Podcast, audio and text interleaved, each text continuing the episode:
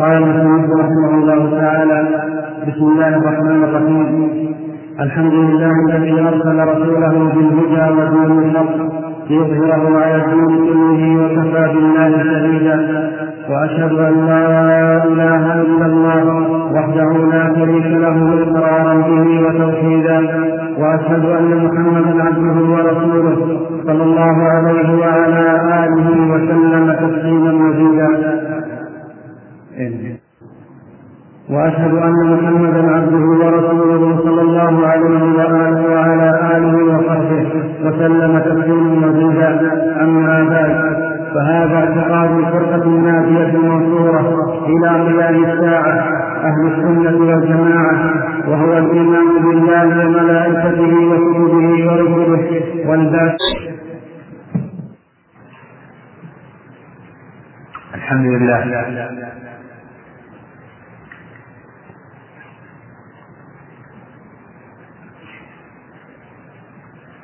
هذه افتتاحية في العقيدة الواسطية من تأليف الإمام الكبير الشهيد. يقول بعلمه وجهاده وإحيائه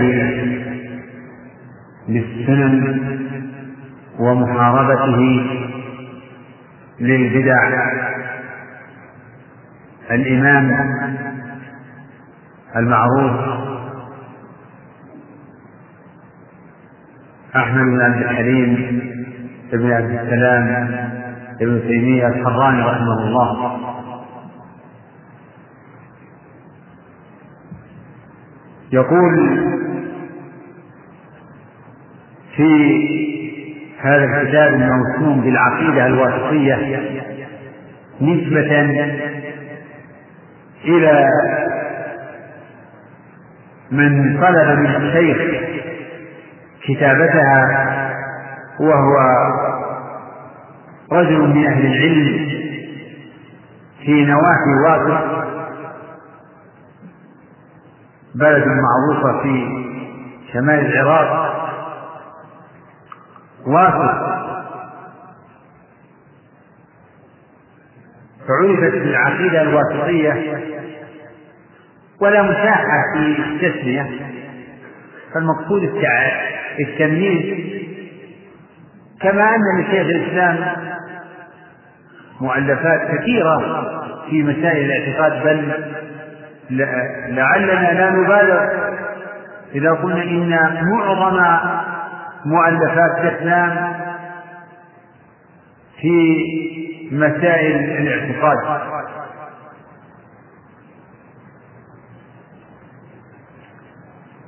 فقد ألف في مسائل الاعتقاد مؤلفات مطولة ومختصرة. ومعظمها ألفها إجابة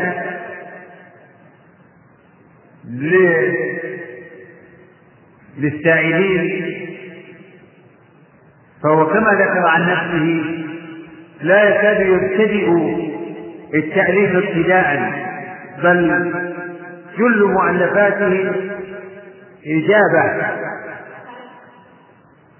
لمسائل وردود على المخالفين ومن أنفع وأفضل ما ألف في الاعتقاد هذه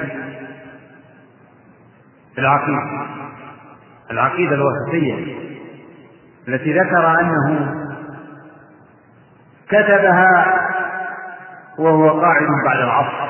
كتبها في مجلس واحد.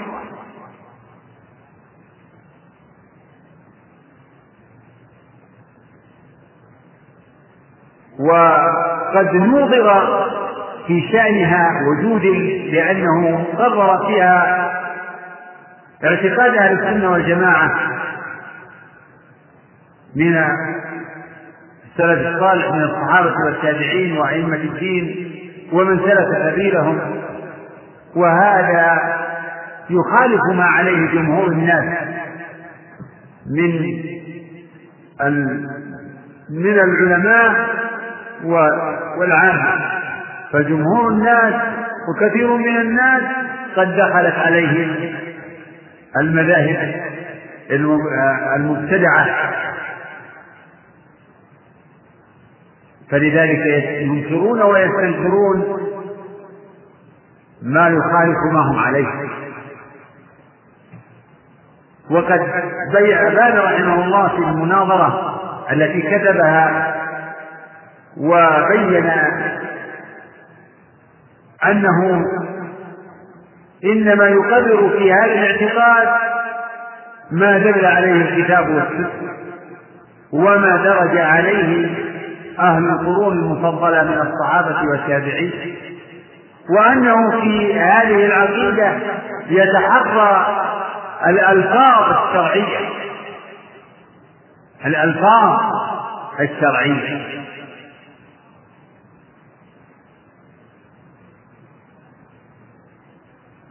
فارجعوا إلى هذه المناظرة في مجموع الفتاوى في المجلد الثالث صفحة وستين وما بعده.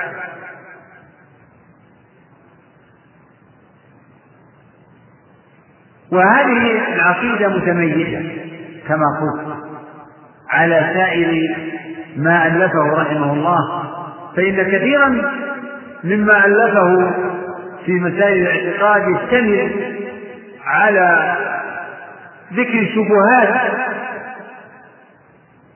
المبطلين ومناقشتها مناقشة عقلية وشرعية كما هو ظاهر في الرسالة التدمرية أما العقيدة الوسطية فإنها خالصة فيها تقرير بمعتقد أهل السنة والجماعة وبيان أصولهم مع التدليل على ذلك من القرآن ومن السنة. من غير تعرض لشبهات المخالفين ولا ومن غير تطويل بمناقشتها فلذلك كانت هذه العقيدة جديرة بالحفظ وقد عرض فيها لأكثر المسائل التي وقع فيها الافتراق بين فرق الأمة. أكثر المسائل التي خالف فيها أهل السنة سائر فرق الأمة. يقول رحمه الله في خطبة هذه الرسالة أو هذه العقيدة الحمد لله الذي أرسل رسوله بالهدى ودين الحق ليظهره على الدين كله وكفى بالله شهيدا. وهذا مقتبس من من القرآن فإنه تعالى قال في غير موضع هو الذي أرسل رسوله بل قال في سورة الفتح هو الذي أرسل رسوله بالهدى ودين الحق ليظهره على الدين كله وكفى بالله شهيدا. وتقدم في الليلة الماضية ذكر المراد بالعلم بالهدى ودين الحق وأن الهدى هو العلم النافع ودين الحق هو العمل الصالح. وأن وأن هذا جماع رسالة محمد صلى الله عليه وسلم. وكفى بالله شهيدا كفى الله. كفى به مطلعا على عباده وأحوالهم الظاهرة والباطنة. وفي هذا إشارة إلى دليل من أدلة صدق الرسول صلى الله عليه وسلم. فإن الإيمان باطلاعه تعالى على أحوال الخلق يستلزم الإيمان بصدق محمد عليه الصلاة والسلام كما قال تعالى سنريهم آياتنا في الآفاق وفي أنفسهم حتى يتبين لهم أنه الحق. أولم يكف بربك أنه على كل شيء فكفى دليلا على صدق الرسول صلى الله عليه وسلم وصدق ما جاء به من القرآن والحكمة. كفى دليلا على ذلك أنه تعالى على كل شيء شهيد. وكفى بالله شهيدا وأشهد أن وأشهد أن لا إله إلا الله وحده لا شريك له إقرارا به وتوحيدا وهذه كلمة التوحيد.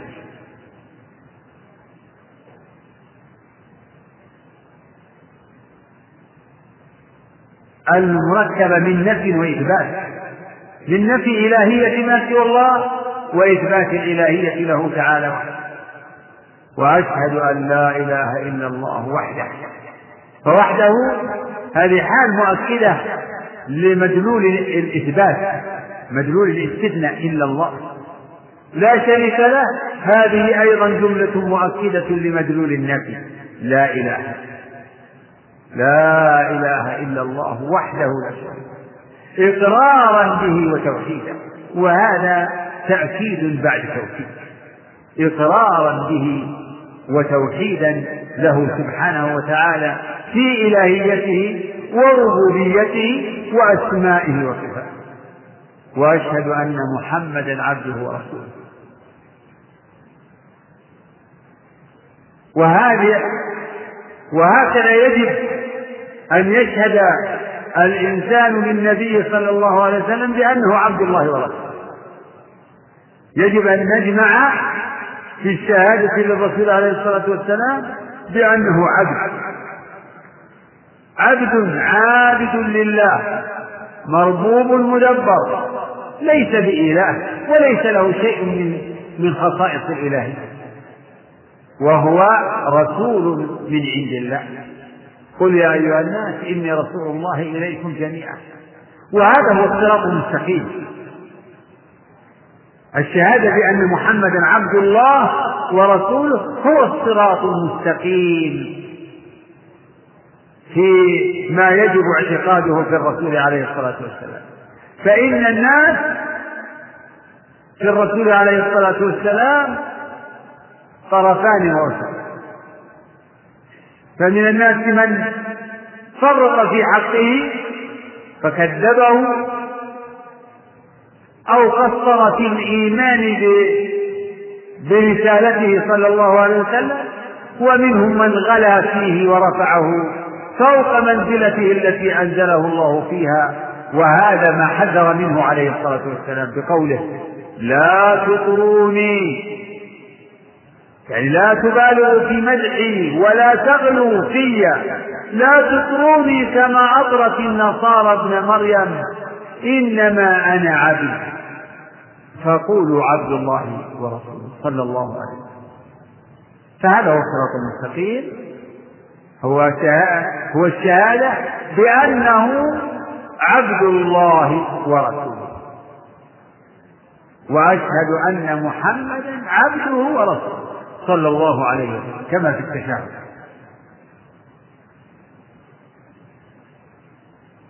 صلى الله عليه. وهذا وهذه صفة صلاتنا عليه أن نسأل الله أن يصلي عليه. كما قال عليه الصلاة والسلام لما قال له الصحابة كيف نصلي عليه؟ قال قولوا اللهم صل على محمد وعلى آله فصلاتنا على الرسول عليه الصلاة والسلام هو دعاؤنا وسؤالنا الله بأن يصلي عليه. إن الله وملائكته يصلون على النبي. يا أيها الذين آمنوا صلوا عليه وسلموا. تسليما وأحسن ما قيل في هذا المقام أن الصلاة من الله ثناؤه على عبده في الملائكة. ولنبينا عليه الصلاة والسلام من ثناء الله أكمل ما أثنى الله به على عبد من عباده. لأنه عليه الصلاة والسلام هو سيد ولد آدم. فحظه من صلاة الله ومن ثناء الله هو أوفر حظ ونصيب. وعلى آله وصحبه والآل هنا هم أتباعه عليه الصلاة والسلام. وعطف الصحابة على الآل في هذا المقام من عطف الخاص على العام. وقد درج أهل السنة على ذكر الصحابة في الصلاة على الرسول عليه الصلاة والسلام يعني خارج الصلاة. أما في الصلاة فيتقيد بما ورد بنص ما ورد. وعلى آله وصحبه وسلم. هذا كله دعاء. دعاء دعاء له عليه الصلاة والسلام بأن يصلي الله عليه وأن يسلم عليه. يا أيها الذين آمنوا صلوا عليه وسلموا تسليما. وصلاتنا عليه وسلامنا عليه بأن نسأل الله بأن يصلي عليه وأن يسلم عليه. ومن صفة السلام ما جاء في التشهد. السلام عليك أيها النبي. ورحمته ورحمته وبركاته. السلام عليك أيها النبي ورحمته ورحمة الله وبركاته.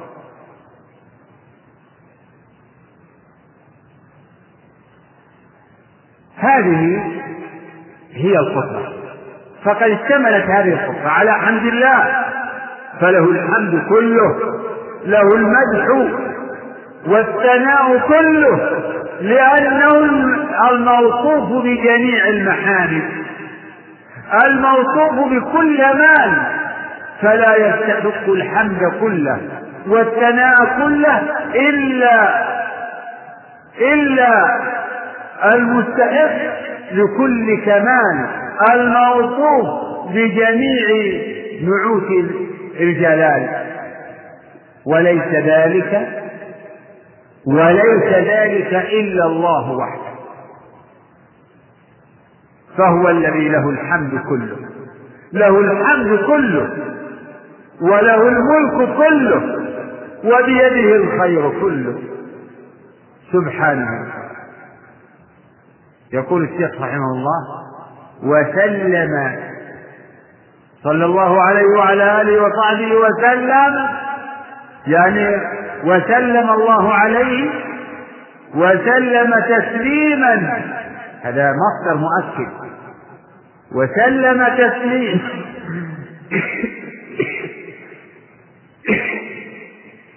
وسلم تسليما مزيدا.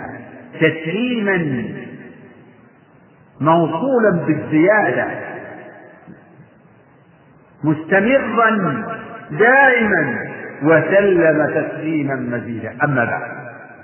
وأما بعد هذه جملة يؤتى بها للانتقال من المقدمة إلى الشروع في المقصود. وكان من هدي عليه الصلاة والسلام أنه يقول في خطبه أما بعد. أما بعد. ومعناها عند أهل اللغة أما بعد يعني مهما يذكر من شيء بعد فهو كذا وكذا. أما بعد فهذا اعتقاد. فهذا إشارة إلى ما ما هو حاضر مما سيذكره الشيخ في هذه العقيدة. فهذا اعتقاد الفرقة الناجية المنصورة أهل السنة والجماعة. بهذا يتبين أن الشيخ قصد في هذا التأليف إلى ما؟ إلى بيان اعتقاد الفرقة الناجية إلى ما يعتقدون في ربهم إلى بيان ما يعتقدون مما أمر الله بالإيمان به فهذا اعتقاد الفرقة الناجية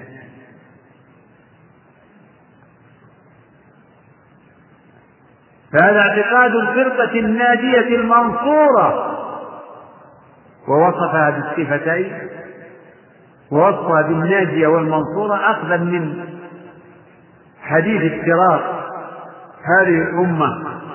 كما في الحديث المشهور المروي في المسانيد والسنن أن هذه الأمة ستفترق على ثلاث وسبعين فرقة كلها في النار إلا واحدة.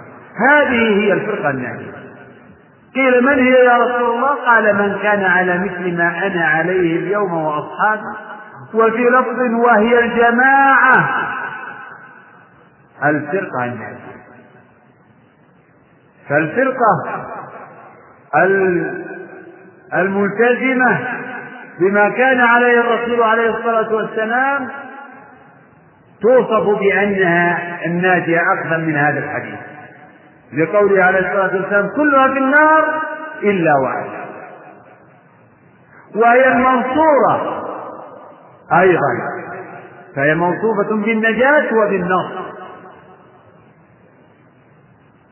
أخذا من قوله عليه الصلاة والسلام لا تزال طائفة من أمتي على الحق ظاهرين. لا يضرهم من خذلهم ولا من خالفهم.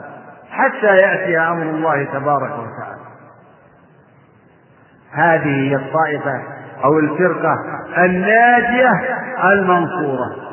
وهم الفرقة الناجية المنصورة هم أهل السنة والجماعة الذين التزموا طريقة الرسول صلى الله عليه وسلم. وما عليه جماعة المسلمين واعتصموا بحبل الله جميعا وجانبوا الفرقة وأسبابها. أهل السنة والجماعة. هذا اعتقادهم. هذا فهذا اعتقاد الفرقة. الفرقة والطائفة معناهما متقارب. فهذا اعتقاد الفرقة الناجية المنصورة. أهل السنة والجماعة. ثم بين الشيخ. هذا الاعتقاد إجمالا بقوله وهو الإيمان بالله وملائكته وكتبه ورسله والبعث بعد الموت والإيمان بالقدر خيره وشره. هذه هي أصول الإيمان التي فسر بها النبي الإيمان. كما في حديث جبريل حين سأل جبريل النبي صلى الله عليه وسلم فقال أخبرني عن الإيمان. قال أن تؤمن بالله وملائكته وكتبه ورسله واليوم الآخر وتؤمن بالقدر خيره وشره. هذه أصول الإيمان الستة فجميع مسائل الاعتقاد راجعة إلى هذه الأصول. إذا هذا هو اعتقاد الفرقة الناجية على سبيل على سبيل الإجمال. وهذا الاعتقاد بالإيمان بهذه الأصول على سبيل الإجمال هذا فرض عين على كل مكلف أن يؤمن بهذه الأصول إيمانا مجملا. هذا فرض عين. الإيمان بالله. والإيمان بالله يشمل ثلاثة أمور. الإيمان به ربا يعني مالكا مدبرا منعما متفضلا خالقا رازقا. والإيمان به إلها معبودا. لا يستحق العبادة غيره. والإيمان به مستحقا لجميع صفات الكمال ونعوت الجلال. فالإيمان بالله يشمل الإيمان بربوبيته وإلهيته وأسمائه وصفاته. على سبيل الإجمال. الإيمان بالملائكة لا بد من الإيمان بالملائكة. كما أخبر الله عنهم في كتابه. الإيمان بأنهم مخلوقون موجودون عباد مكرمون خيار.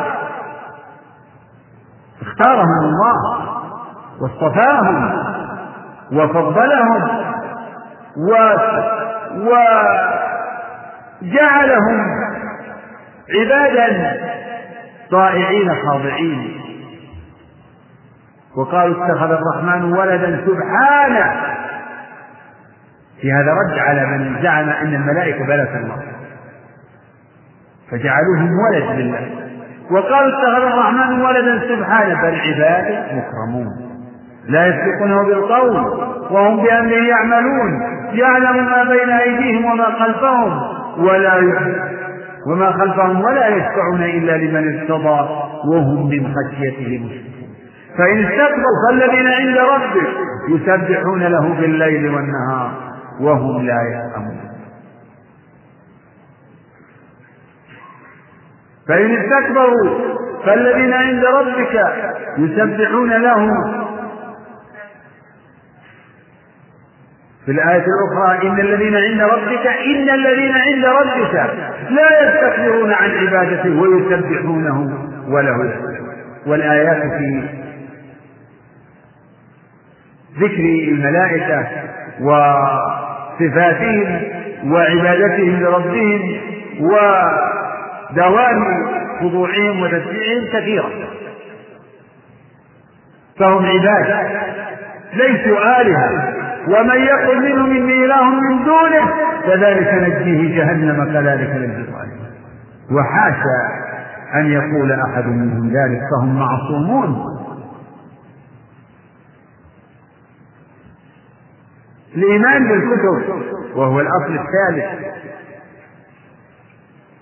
يتضمن الإيمان بكل ما أنزله الله من كتب من كتبه على من شاء ما علمنا منها وما لم نعلم. يجب أن نؤمن بأن الله أنزل كتبا على من شاء من رسله. منها التوراة والإنجيل والزبور وأعظم كتب الله هو هذا القرآن. أعظم كتب الله.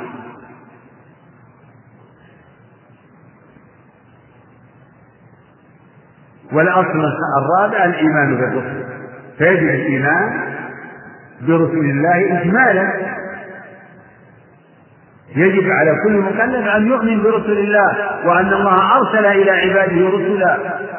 يدعون إلى عبادة الله وحده لا شريك له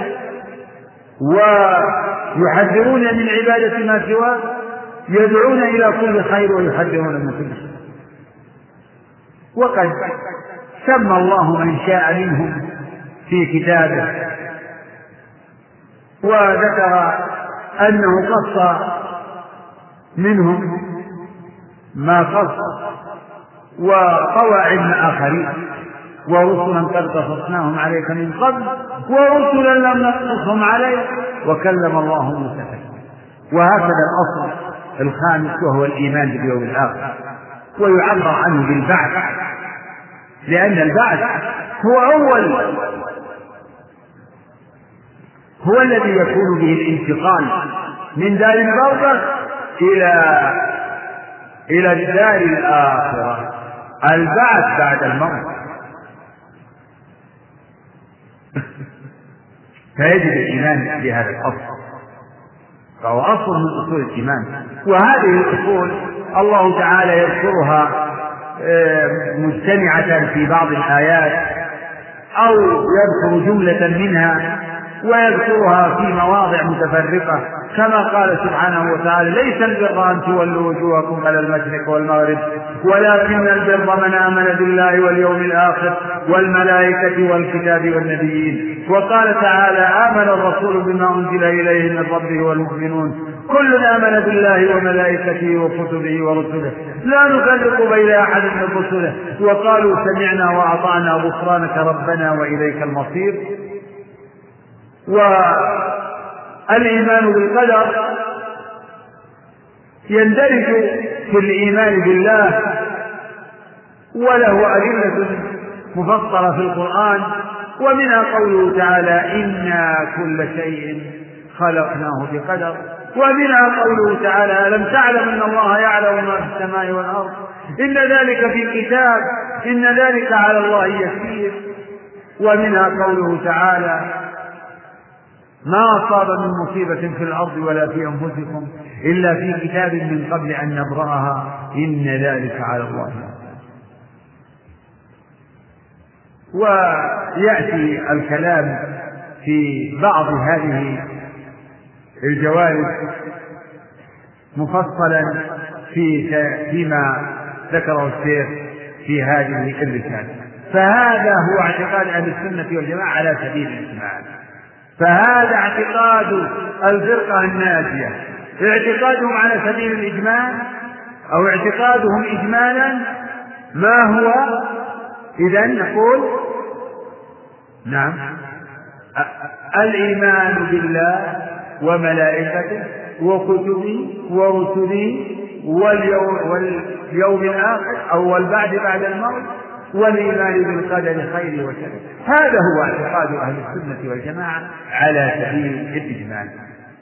فهذه أركان الإيمان أو أصول الإيمان وكما قلت لكم إن جميع مسائل الاعتقاد يرجع إلى هذه الأصول الستة.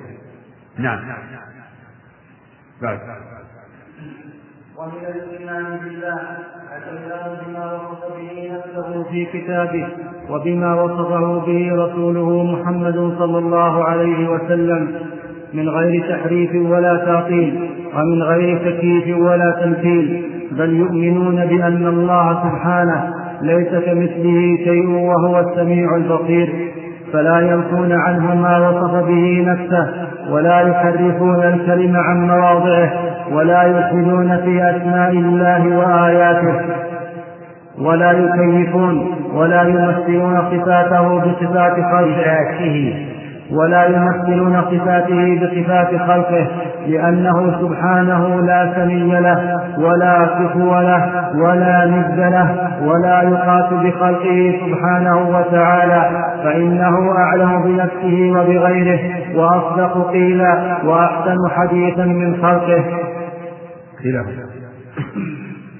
بعدما ذكر اعتقاد أهل السنة والجماعة اجمالا شرع في ذكر اعتقادهم تفصيلا. فقال ومن الإيمان بالله من الإيمان بالله. مما يدخل في الإيمان بالله الإيمان بما وصف الله به نفسه في كتابه. وبما وصفه به رسوله صلى الله عليه وسلم. الإيمان بما وصف الله به نفسه في كتابه وبما وصفه به الرسول صلى الله عليه وسلم فيما صح من سنته هذا هو من الإيمان بالله كما تقدم عليه. والإيمان بذلك يكون بإثبات ما أثبته الله بنفسه وأثبته له رسوله. وبنفي ما نفاه الله عن نفسه ونفاه عنه رسوله. يكون الإيمان بهذا بإثبات وبنفي. يقول الشيخ من غير تحريف. ولا تعطيل. ولا تكذيب ولا يصفون الله يؤمنون بما وصف الله به نفسه ووصفه برسوله من غير تحريف. يعني من غير تحريف للنصوص عن وجهها ومن غير تحريف للكلم عن مواضعه وهو ما ذم الله به أعداءه اليهود يحرفون الكلم عن مواضعه. والتحريف معناه العام التغيير التغيير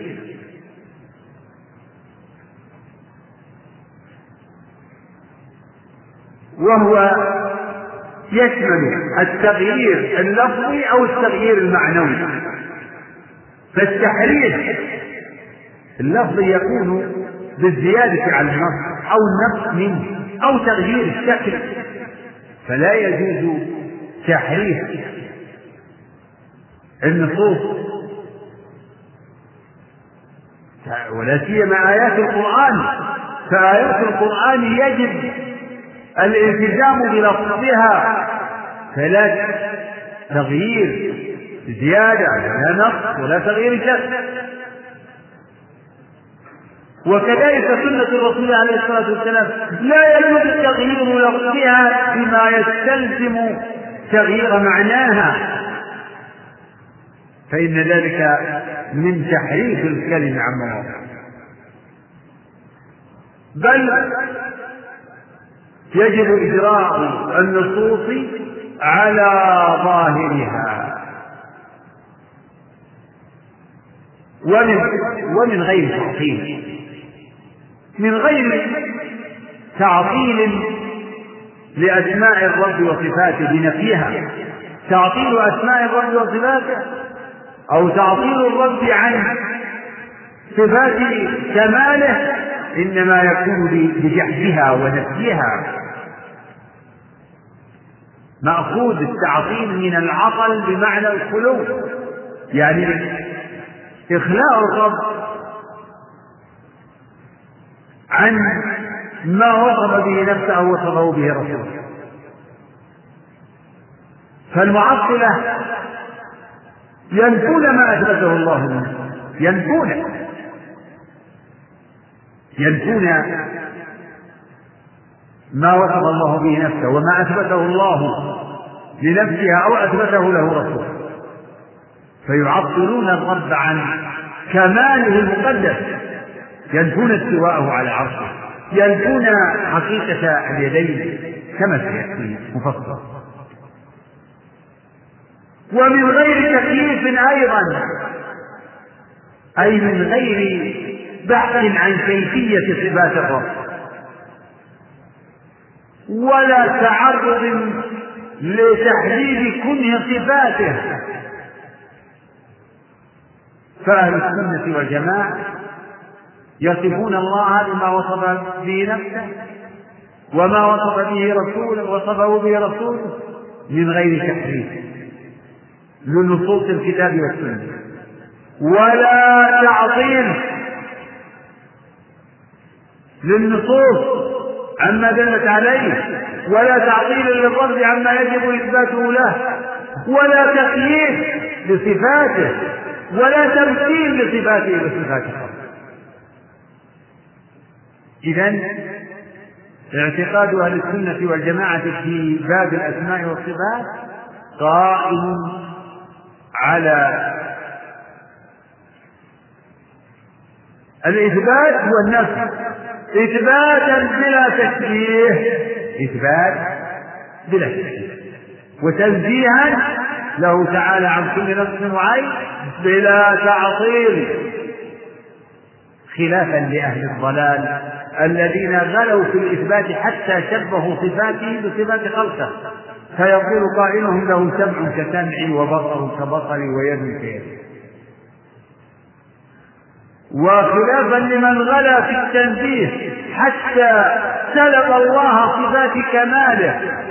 زعما منه أن إثبات الصفات يستلزم التشبيه. فلهذا كان مذهب أهل السنة والجماعة بريئا من التشبيه وبريئا من التعطيل فلا ينفون ما وصف الله به نفسه. ولا يحرفون الكلم أعني أهل السنة. ولا يحرفون الكلمة عن مواضع ولا يلحدون في أسماء الله وآياته. فإن الله ذم الملحدين في أسمائه كما قال تعالى ولله الأسماء الحسنى فادعوه بها. ولو الذين يلحدون في أسمائه سيجزون ما كانوا يعملون. وقال تعالى إن الذين يلحدون في آياتنا لا يخفون علينا. والإلحاد في أسماء الله يكون بنفيها أو بنفي معانيها أو بتسمية الله بغير ما سمى به نفسه أو بتسمية بعض المخلوقين بما هو من خصائصه سبحانه وتعالى. فإنه سبحانه وتعالى يقول الشيخ رحمه الله ولا يحرفون الكلمة عن مواضعه ولا يلحدون في أسماء الله وآياته ولا يمثلون صفاته بصفات خلقه. كل هذا تأكيد لما سبق. وأن مذهب أهل السنة والجماعة بريء من هذه الأباطيل بريء من التعطيل بريء من الإلحاد من التكييف من التحريف من التمثيل ولا يمثلون صفاته بصفات خلقه فإنه سبحانه وتعالى لا سبي له ولا جد له ولا كفو له. وهذا كله منفي في كتابه. هل تعلم له سميا ولم يكن له كفوا أحد. فلا تجعلوا لله أندادا وأنتم تعلمون. والسمي والكفو والمثل الفاظ متقاربه كلها تفسر بالمثيل والنظير فهو سبحانه وتعالى لا مثيل له من خلقه ولا نظير له من خلقه لا سمي ولا كفء ولا ذكر ولا يقاس بخلقه سبحانه وتعالى وهو أعلم بنفسه. وبغيره. وأصدق قيلا وأحسن حديثا من هو أعلم بنفسه. نعم كما قال المسيح عليه السلام تعلم ما في نفسي ولا أعلم ما في نفسك إنك أنت علام. فهو أعلم بنفسه. فالعباد لا سبيل لهم إلى معرفة أسمائه وصفاته إلا ببيانه وتعريفه وتعليمه سبحانه. فهو أعلم بنفسه وبغيره. نعم هو أعلم لأن علمه محيط بكل شيء. وهو تعالى أصدق قيلا وأحسن حديثا. ومن أصدق من الله قيلا؟ ومن أصدق من الله حديثا. فإذا كان تعالى هو أعلم بنفسه وهو أصدق الصادقين فكيف فكيف يكذب ما أخبر به في كتابه وعلى لسان رسوله؟ كيف لا يثبت ما أثبته لنفسه وأثبته له رسوله؟ فالمعطلة قد كذبوا ما أخبر الله به ورسوله من أسمائه تعالى وصفاته وهو تعالى أصدق الصادقين وهو أعلم بنفسه سبحانه وكأن هؤلاء الذين جحدوا ما وصف الله به نفسه كأنهم ادعوا لأنفسهم أنهم أعلم بالله من الله وأعلم من الله من رسول الله وهذا من أبطل الباطل وأسفه السفه وأعظم الجهل ومن أصدق من الله قيلا ومن أحسن من الله حديثا بسم الله الرحمن الرحيم. الحمد لله رب العالمين وصلى الله وسلم وبارك على نبينا محمد وعلى آله وصحبه أجمعين. قال رحمه الله تعالى ثم رسله صادقون ثم رسله. ثم رسله صادقون مصدقون بخلاف الذين يقولون عليه ما لا يعلمون. ولهذا قال سبحان ربك رب العزة عما يصفون وسلام على المرسلين والحمد لله رب العالمين. فسبح نفسه عما وصفه به المخالفون للرسل وسلم على المرسلين لسلامة ما قالوه من النقص والعيب وهو سبحانه قد جمع فيما وصف وسمى به نفسه. قد جمع فيما وصف وسمى به نفسه بين النفي والإثبات فلا عدول لأهل السنة والجماعة عما جاء به المرسلون فإنه الصراط المستقيم. صراط الذين أنعم الله عليهم من النبيين والصديقين والشهداء والصالحين. وقد دخل في هذه الجملة ما وصف به نفسه في سورة الإخلاص التي تعدل ثلث القرآن حيث يقول قل هو الله أحد الله الصمد لم يلد ولم يولد ولم يكن له كفوا أحد.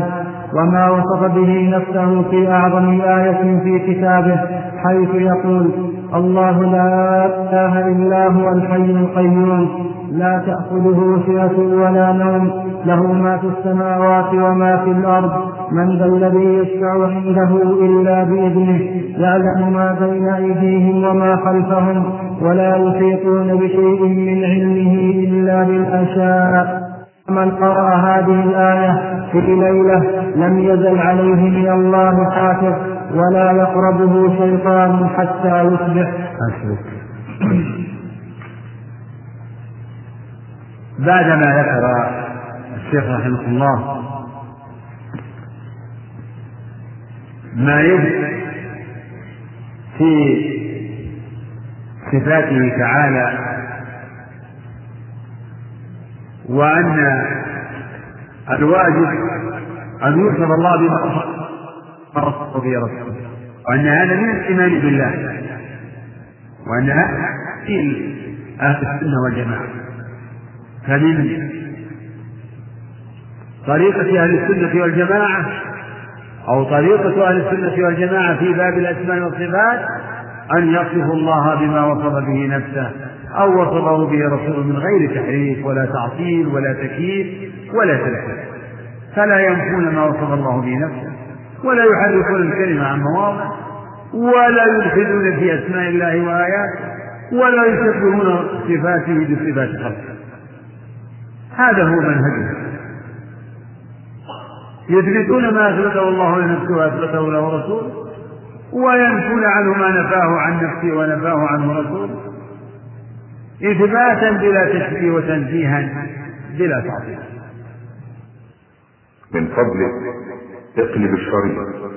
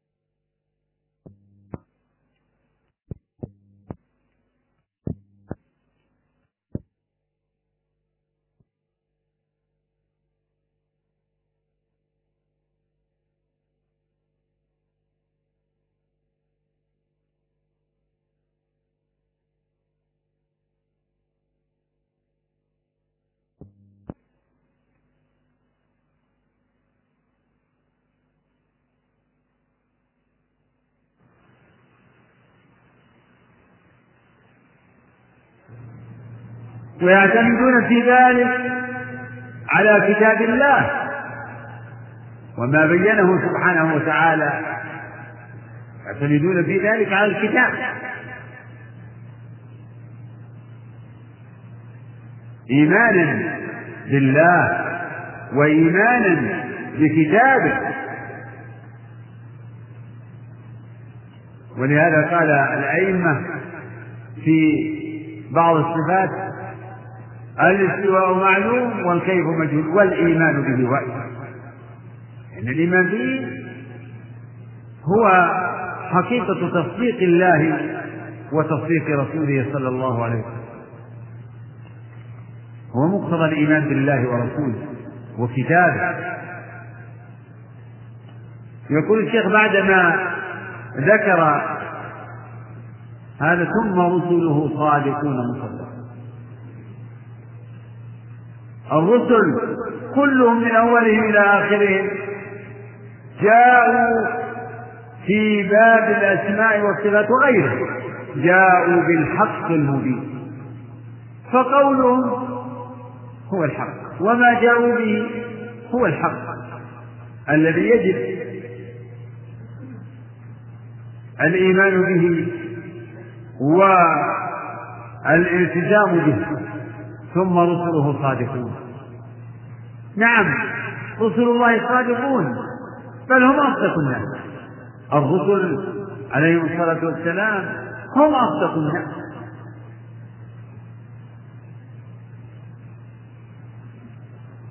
لأنهم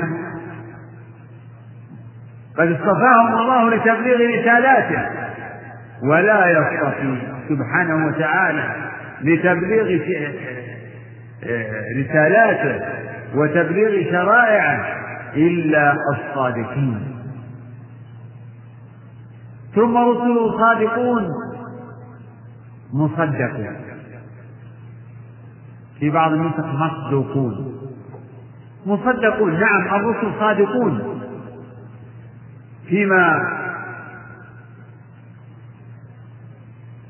صادقون في كل ما يخبرون.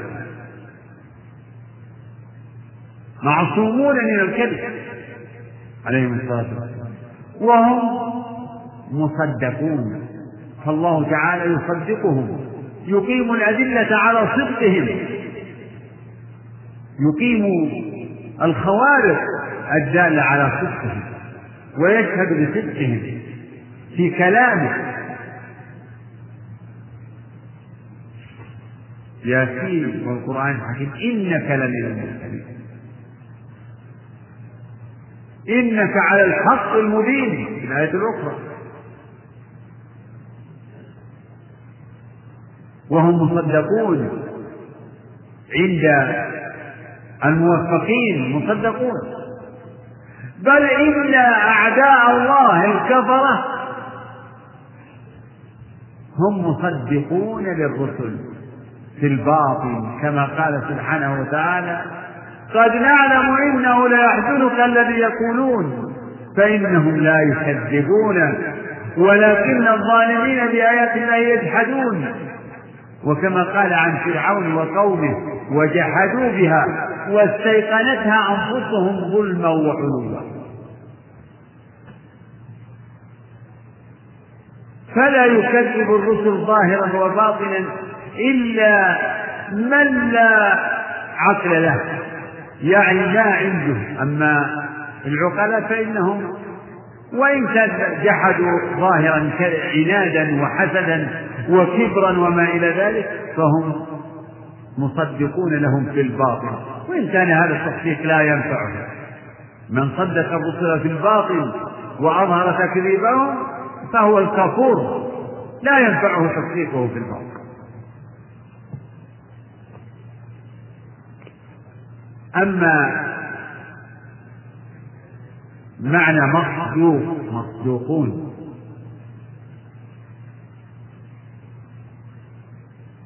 المصدوق هو المخبر بالصدق الصادق ما هو الصادق؟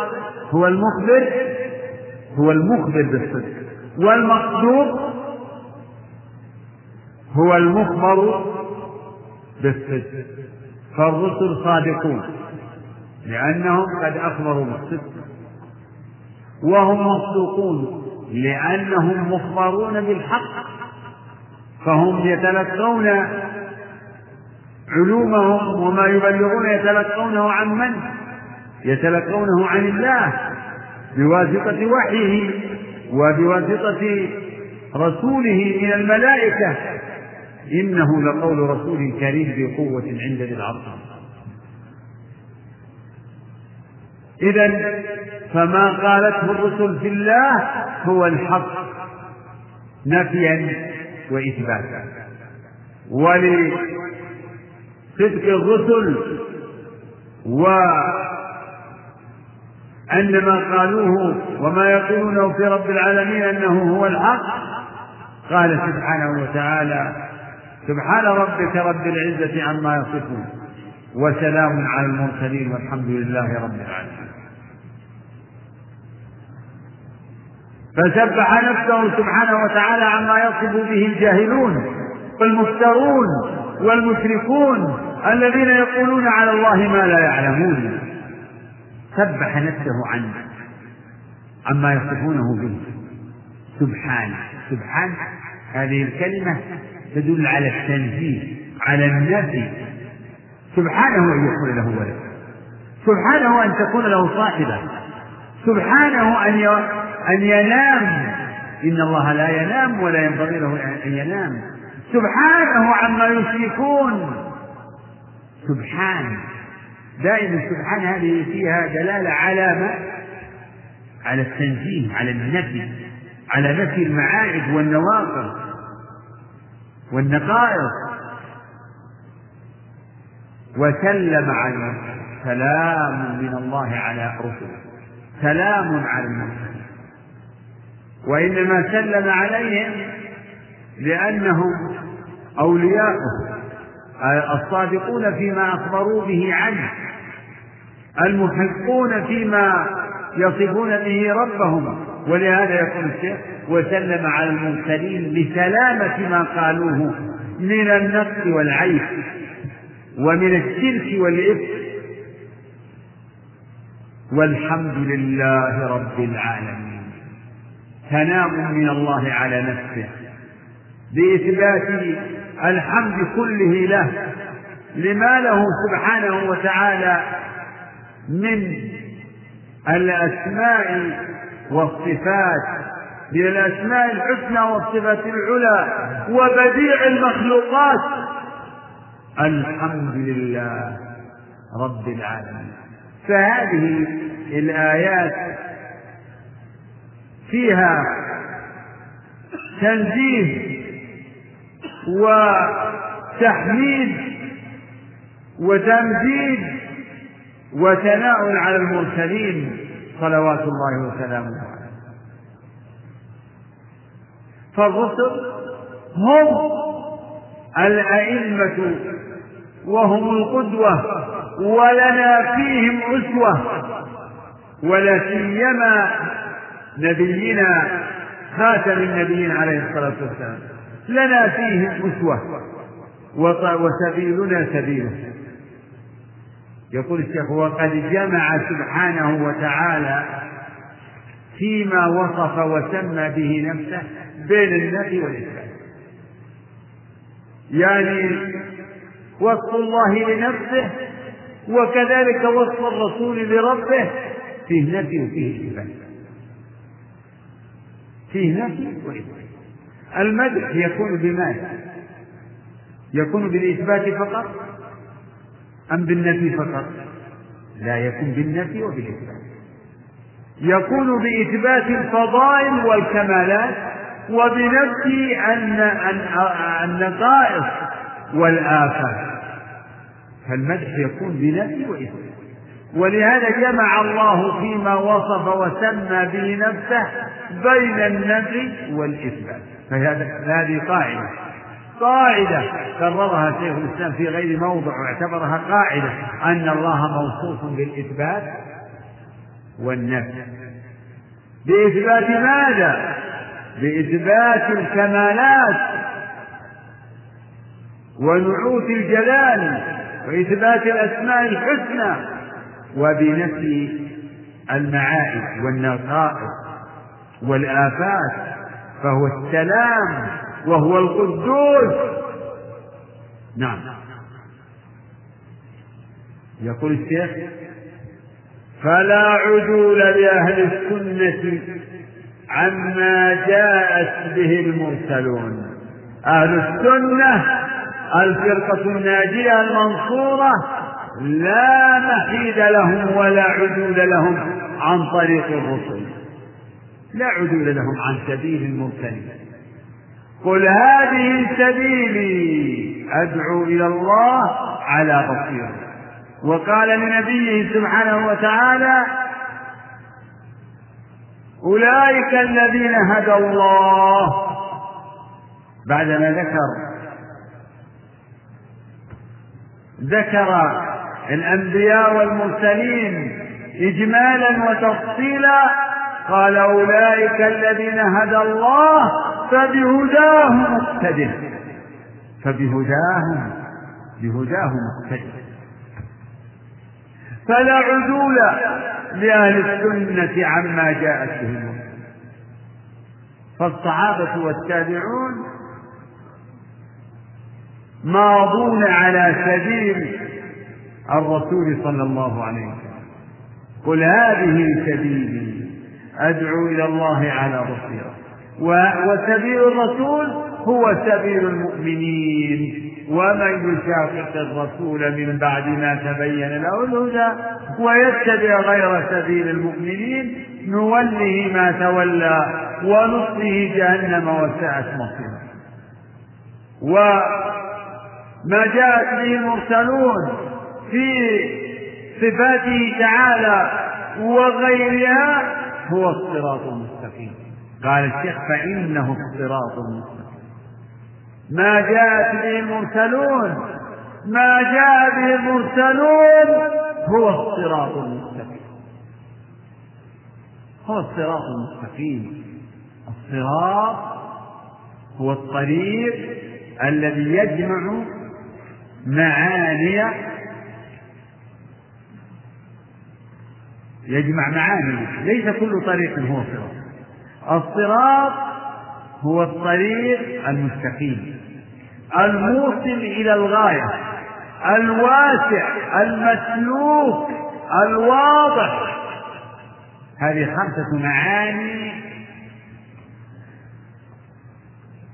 خمسة معاني. لا يكون الطريق صراطا إلا أن تكون متوفرة فيه. هذا معنى ما ذكره ابن القيم في بيان خصائص الصراط في كلامه على سورة الفاتحة في مدارج السالكين فالصراط هو الطريق الواضح البين المستقيم الموصل إلى الغاية المسلوك. وصراط الله. مسلوك ولا مهجور؟ مسلوك من سالكوه المنعم عليهم. نعم. فإنه الصراط المستقيم صراط صراط ال... الذين أنعم الله عليهم. صراط الذين أنعم. صراط الذين أنعم الله عليهم من النبيين والصديقين والشهداء والصالحين وحسن أولئك رفيقا. ما جاء به المرسلون هو الصراط المستقيم. ولا عدول لأهل السنة والجماعة عن عن الصراط المستقيم.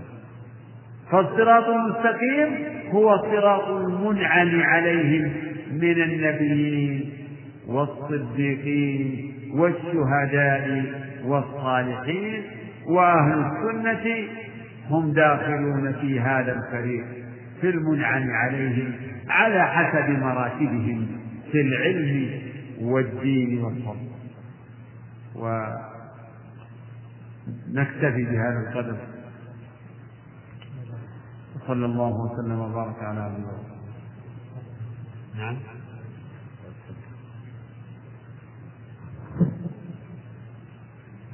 في قليل ما قليل نعم. الحمد لله.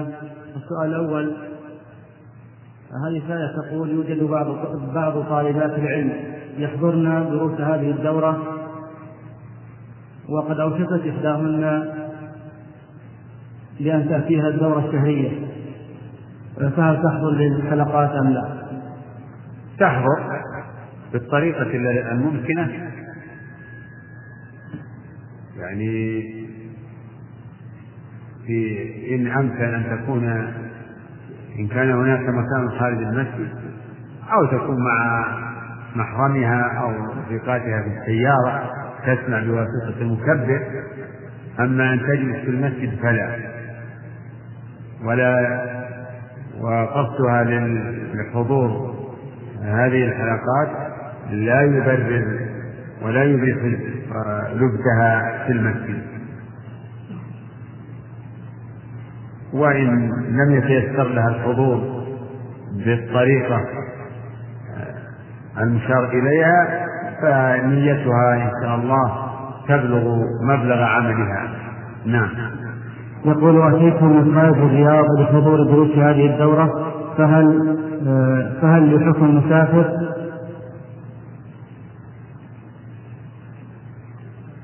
هذه مسألة خلاف بين أهل العلم في المدة التي إذا عزم المسافر فيها الإقامة يصير في حكم المقيم أو يثبت له حكم المقيم مسألة خلاف قوي وواسع والذي عليه الفتوى وهو قول جمهور أهل العلم أن المسافر إذا عزم على أن يقيم أكثر من أربعة أيام فإنه يتم وهذا هو المنطبق على حالة الإخوة. فإذا كنت قدمت وأنت عازم على أن تواصل كل هذه المدة نصف شهر مثلا فعليك أن تتم. أن تتم الصلاة وهذا لا يرد إلا إذا قدر أنك صليت يعني تخلفت أو تأخرت وصليت وحدك أو مع رفاق أما إذا صليت في المسجد مع الجماعة كما هو الأصل والواجب. ف فلا يرد عليك هذا قال لأن المسافر إذا صلى خلف المقيم فالسنة أن يتم عليه أن يتم يتم الصلاة. إذا صلى المسافر خلف المقيم فالسنة في حقه إتمام الصلاة. نعم. إيش يقول؟ صيام التطوع لا حرج. صيام التطوع الأمر فيه وقت نعم.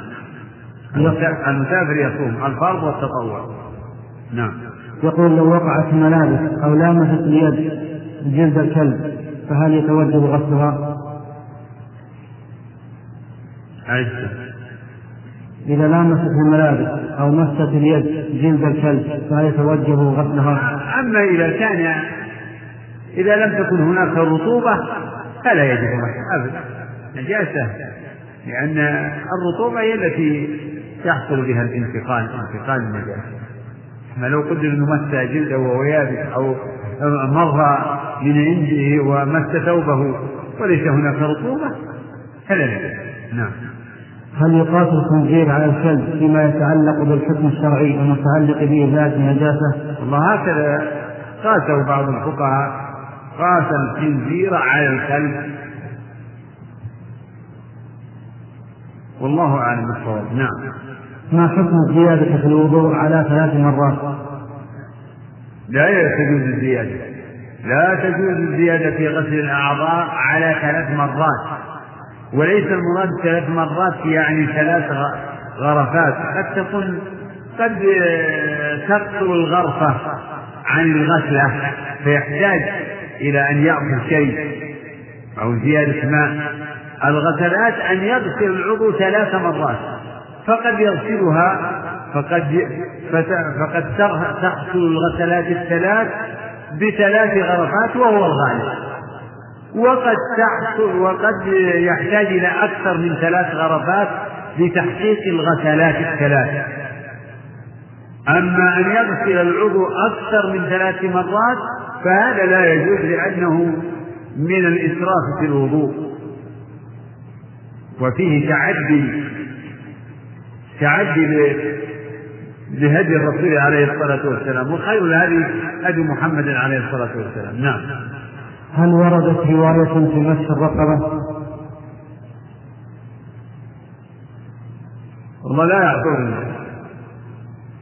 نعم وهذه شبهة يثيرها أحد الإخوة يقول تلاحظ ويلاحظ غيري كثير من طلبة العلم أن دروس العقيدة عامة أن دروس العقيدة عامة تبدأ وتنتهي ولا يخرج طالب العلم بكثير فائدة ولا يخرج طالب العلم بكثير, بكثير فائدة من هذه الدروس لأن غالب ما يكون فيها هي أمور قد تقررت في النفوس وفطر الإنسان على معرفتها وتركزت في عقيدته. فهل هذا صحيح؟ وأن دراسة العقيدة يستفيد منها طالب العلم في الرد على المخالفين فقط؟ هذا كلام غير صحيح. وكل ما ورد في هذا السؤال هو دعوة. يعني من يقول إن حضور دروس العقيدة يخرج بها الحاضرون بغير فائدة هذه دعوة. يمكن أن أن ننسبها لمن ادعاها نقول أنت الذي تخرج بغير فائدة لأنه قد استقر في ذهنك عدم الحاجة إلى هذه الدروس. وإلا فمسائل الاعتقاد هي أصل لمسائل العمل. كيف ومسائل الاعتقاد؟ هي الإيمان بالله وملائكته وكتبه ورسله هذه أصولها. وأول ذلك الإيمان بالله. ومسائل الاعتقاد التي التي تطرح وتشرح يعني أعظمها وأعظم ما يتعلق بالله بأسماء وصفات. فهذه سورة الفاتحة الحمد لله رب العالمين. الرحمن الرحيم الدين إياك نعبد وإياك نستعين. هذه الآيات الأربع جمعت على سبيل الإجمال والإختصار كل المسائل المتعلقة بمعرفة الله سبحانه وتعالى. فقد اشتملت هذه الآيات على التوحيد بأنواعه التوحيد بأنواعه الثلاث. ثم قول القائل إن هذه المسائل استقرت في نفوس ما الذي استقر في نفوس؟ نعم. إن كان المقصود استقرار أصل العقيدة إجمالا نقول نعم في الجملة وليس هذا هذا في الجملة. نعم نقول استقر في في نفوس المسلمين في الجملة. وكلمة استقر هذه كلمة تحتاج إلى أسباب. إقرار أنا تمكن. وثبات وهذا لا يتحقق إلا لمن توفر له يعني معرفة الحق بدليله وانزاحت عنه الشبهات الباطل. إن العام لو خطر بقلبه أو العاجل يقول لو كم يخطر بقلبه خواطر لا يميز بين الحق من الباطل فيها. وربما ولدت عنده أفكار ثم إن الأفكار البدعية والأقوال المخالفة قد استشرت وانتشرت في في عقول المسلمين في عقول كثير من المسلمين. وفي المؤلفات في سائر العلوم.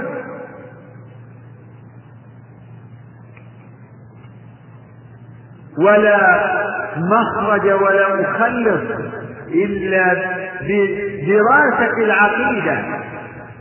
على ضوء من كتاب الله وسنة رسوله. مما وبمعرفة كذلك ما درج عليه السلف الصالح من الصحابة والتابعين في هذا المقام. فهذه الشبهة في الحقيقة إما لا تصدر إلا عن غالط جاهل أو إنسان مغالط مشبه مضلل نعم. وهذا السائل يقول ما رأيك في من قال أن الأفضل التنوع يعني غسل بعض الأعضاء مرة مرة وبعضها مرتين مرتين وبعضها ثلاث ثلاث نعم. يقول ينبغي أن ينوع. أسوة بالنبي عليه الصلاة والسلام. يعني أقول ليس من السنة أن تلتزم غسل أعضائك ثلاث دائما ما لا نقول هذا أفضل أن تغسل أعضاءك دائما ثلاثة بل الأفضل أن تغسل يعني أن تتوضأ مرة مرة ومرتين مرتين وثلاث ثلاث وتنوع.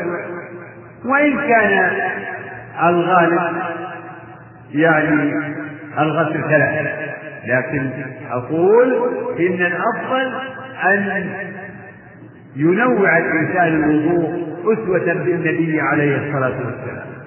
نعم. في وضوء واحد. نعم. في وضوء واحد. مرة تعمل مرة مرة إيه. ممكن. ممكن. لا حاجة. لو غسل بعض أعضائه ثلاثة وبعضها مرتين وبعضها مرة لا حرج. نعم. ما حكم الصلاة خلف الصف مع صبي أظنه لم يبلغ؟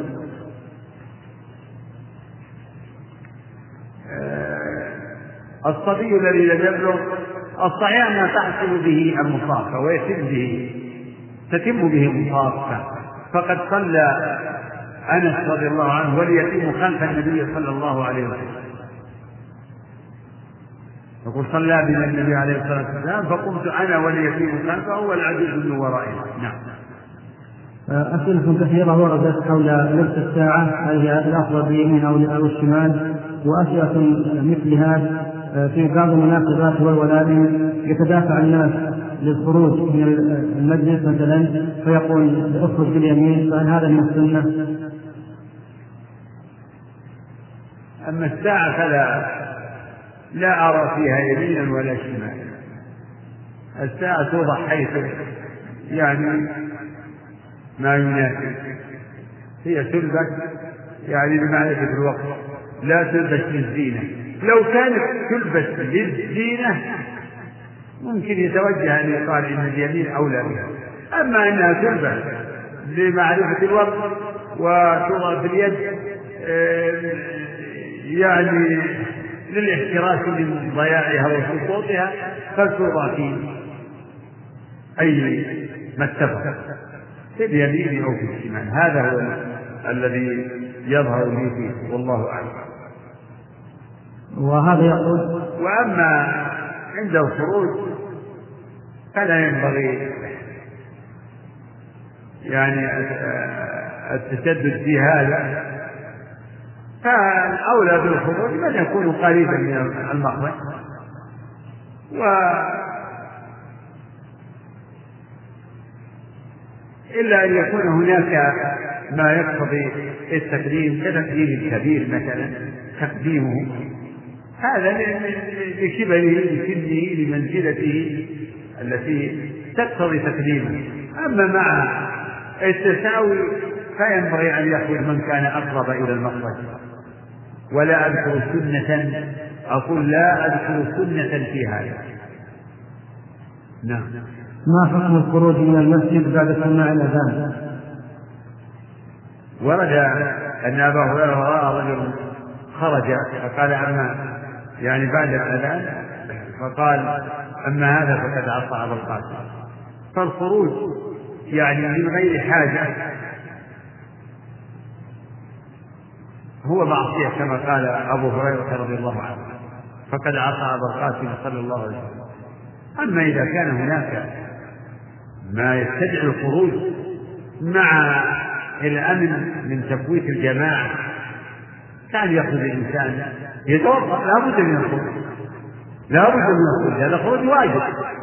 يجب الخروج بعد الأذان. لو لو أذن الإنسان وهو في المسجد واجب عليه. الخروج كذلك إذا كان مرتبط مثل إمام لأنه يحتاج إلى أن يخرج لأن عليه واجب ومسؤولية.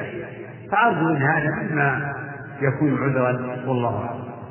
السؤال الأخير دخلت في المسجد والإمام في التشهد الأخير فانتظرت حتى حتى انتهى وصليت مع جماعة أخرى فهل هذا هو الأولى؟ أرجو ذلك. أرجو أن هذا الأولى لأن لأن الصحيح أن الصلاة إنما تدرك بإدراك ركعة لا بإدراك تكبيرة الإحرام فمن فاتته الصلاة كلها ولم يدرك إلا التشهد فقد فاتته الصلاة. فاتته الصلاة فإذا تيسر أو غلب على ظن أو كان هناك جماعة فالأولى أن يصلوا جماعة أولى من أن يدخلوا إيه، مع الإمام في آخر صلاته ثم يصلون فرادى. هذا سائل يقول ما الحكم في الشخص الذي يقول ما الفائدة إذا قلنا لله يد أو ليس له يد بل نعبد ربا لا شريك له ولا نوالي ونعادي من أجل تلك الصفات سبحان الله العظيم. هذا غلط. هذا غلط ومغالطة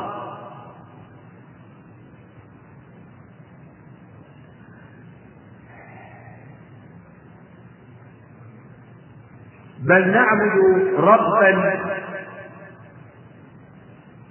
وإلها. ربا لا رب لنا سواه وإلها لا إله لنا سواه. ومن العلم النافع أن نعلم صفات إلهنا.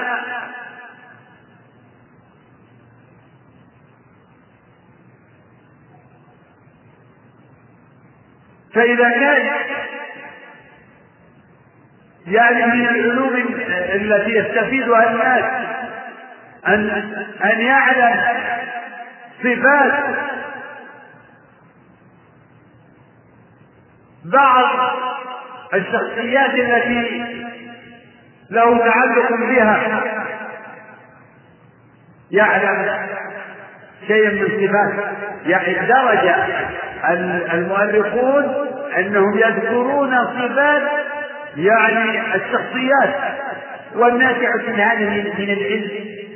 العلم ليس يعني مستوى يختلف تختلف أهميته ففي نظر في فائدة. أن تعرف أن الإمام الفلاني إنه كذا وكذا وكذا وخلقته كذا وأنه من صفاته كذا؟ ونرتفع أكثر من هذا. من العلم النافع أن نعلم صفات نبينا. وأنه ربعة وأنه كذا لونه وأنه إيه، وافر الشعر اللحية صلوات الله وسلامه عليه. هذا في المخلوق. فكيف مع هذا يصح أن يقول عاقل ما فائدة أن نعلم أن لله أعوذ بالله من ذلك. ما فائدة أن نعلم؟ إذا هذا يقول يعني مضمون هذا الضرب ما يعني لا فائدة في أن الله أخبرنا بأن له يدين هذا من العلم النافع. أن نعلم ما ما وصف الله به نفسه. علمنا بتعليمه أن له عين وأن له يدين وأن له وجه سبحانه وتعالى. وهو في ذلك كله لا يماثل خلقه. ما فائدة؟ بل والله إنه من أعظم العلم بل بشكل عام العلم بالله بأسمائه وصفاته هو أفضل العلوم الشرعية الثلاثة. ونؤجل ذكر أقسام العلم الشرعي الأقسام الثلاثة أقول الأبيات إذا كان ابن القيم يقول والعلم أقسام ثلاث ما لها من رابع الحق الاتيان علم بأوصاف الإله. وفعله وكذلك الأسماء للرحمن والأمر والنهي الذي هو دينه وجزاؤه يوم المعاد. هذا كلام إيه، ربما ورد على ألسنة من ينفي حقائق هذه الصفات وهذا ليس بغريب منه. وإن ورد شيء من هذا الكلام على لسان من هو من أهل السنة ف فهو غالط في هذا وإن كان ليس من أهل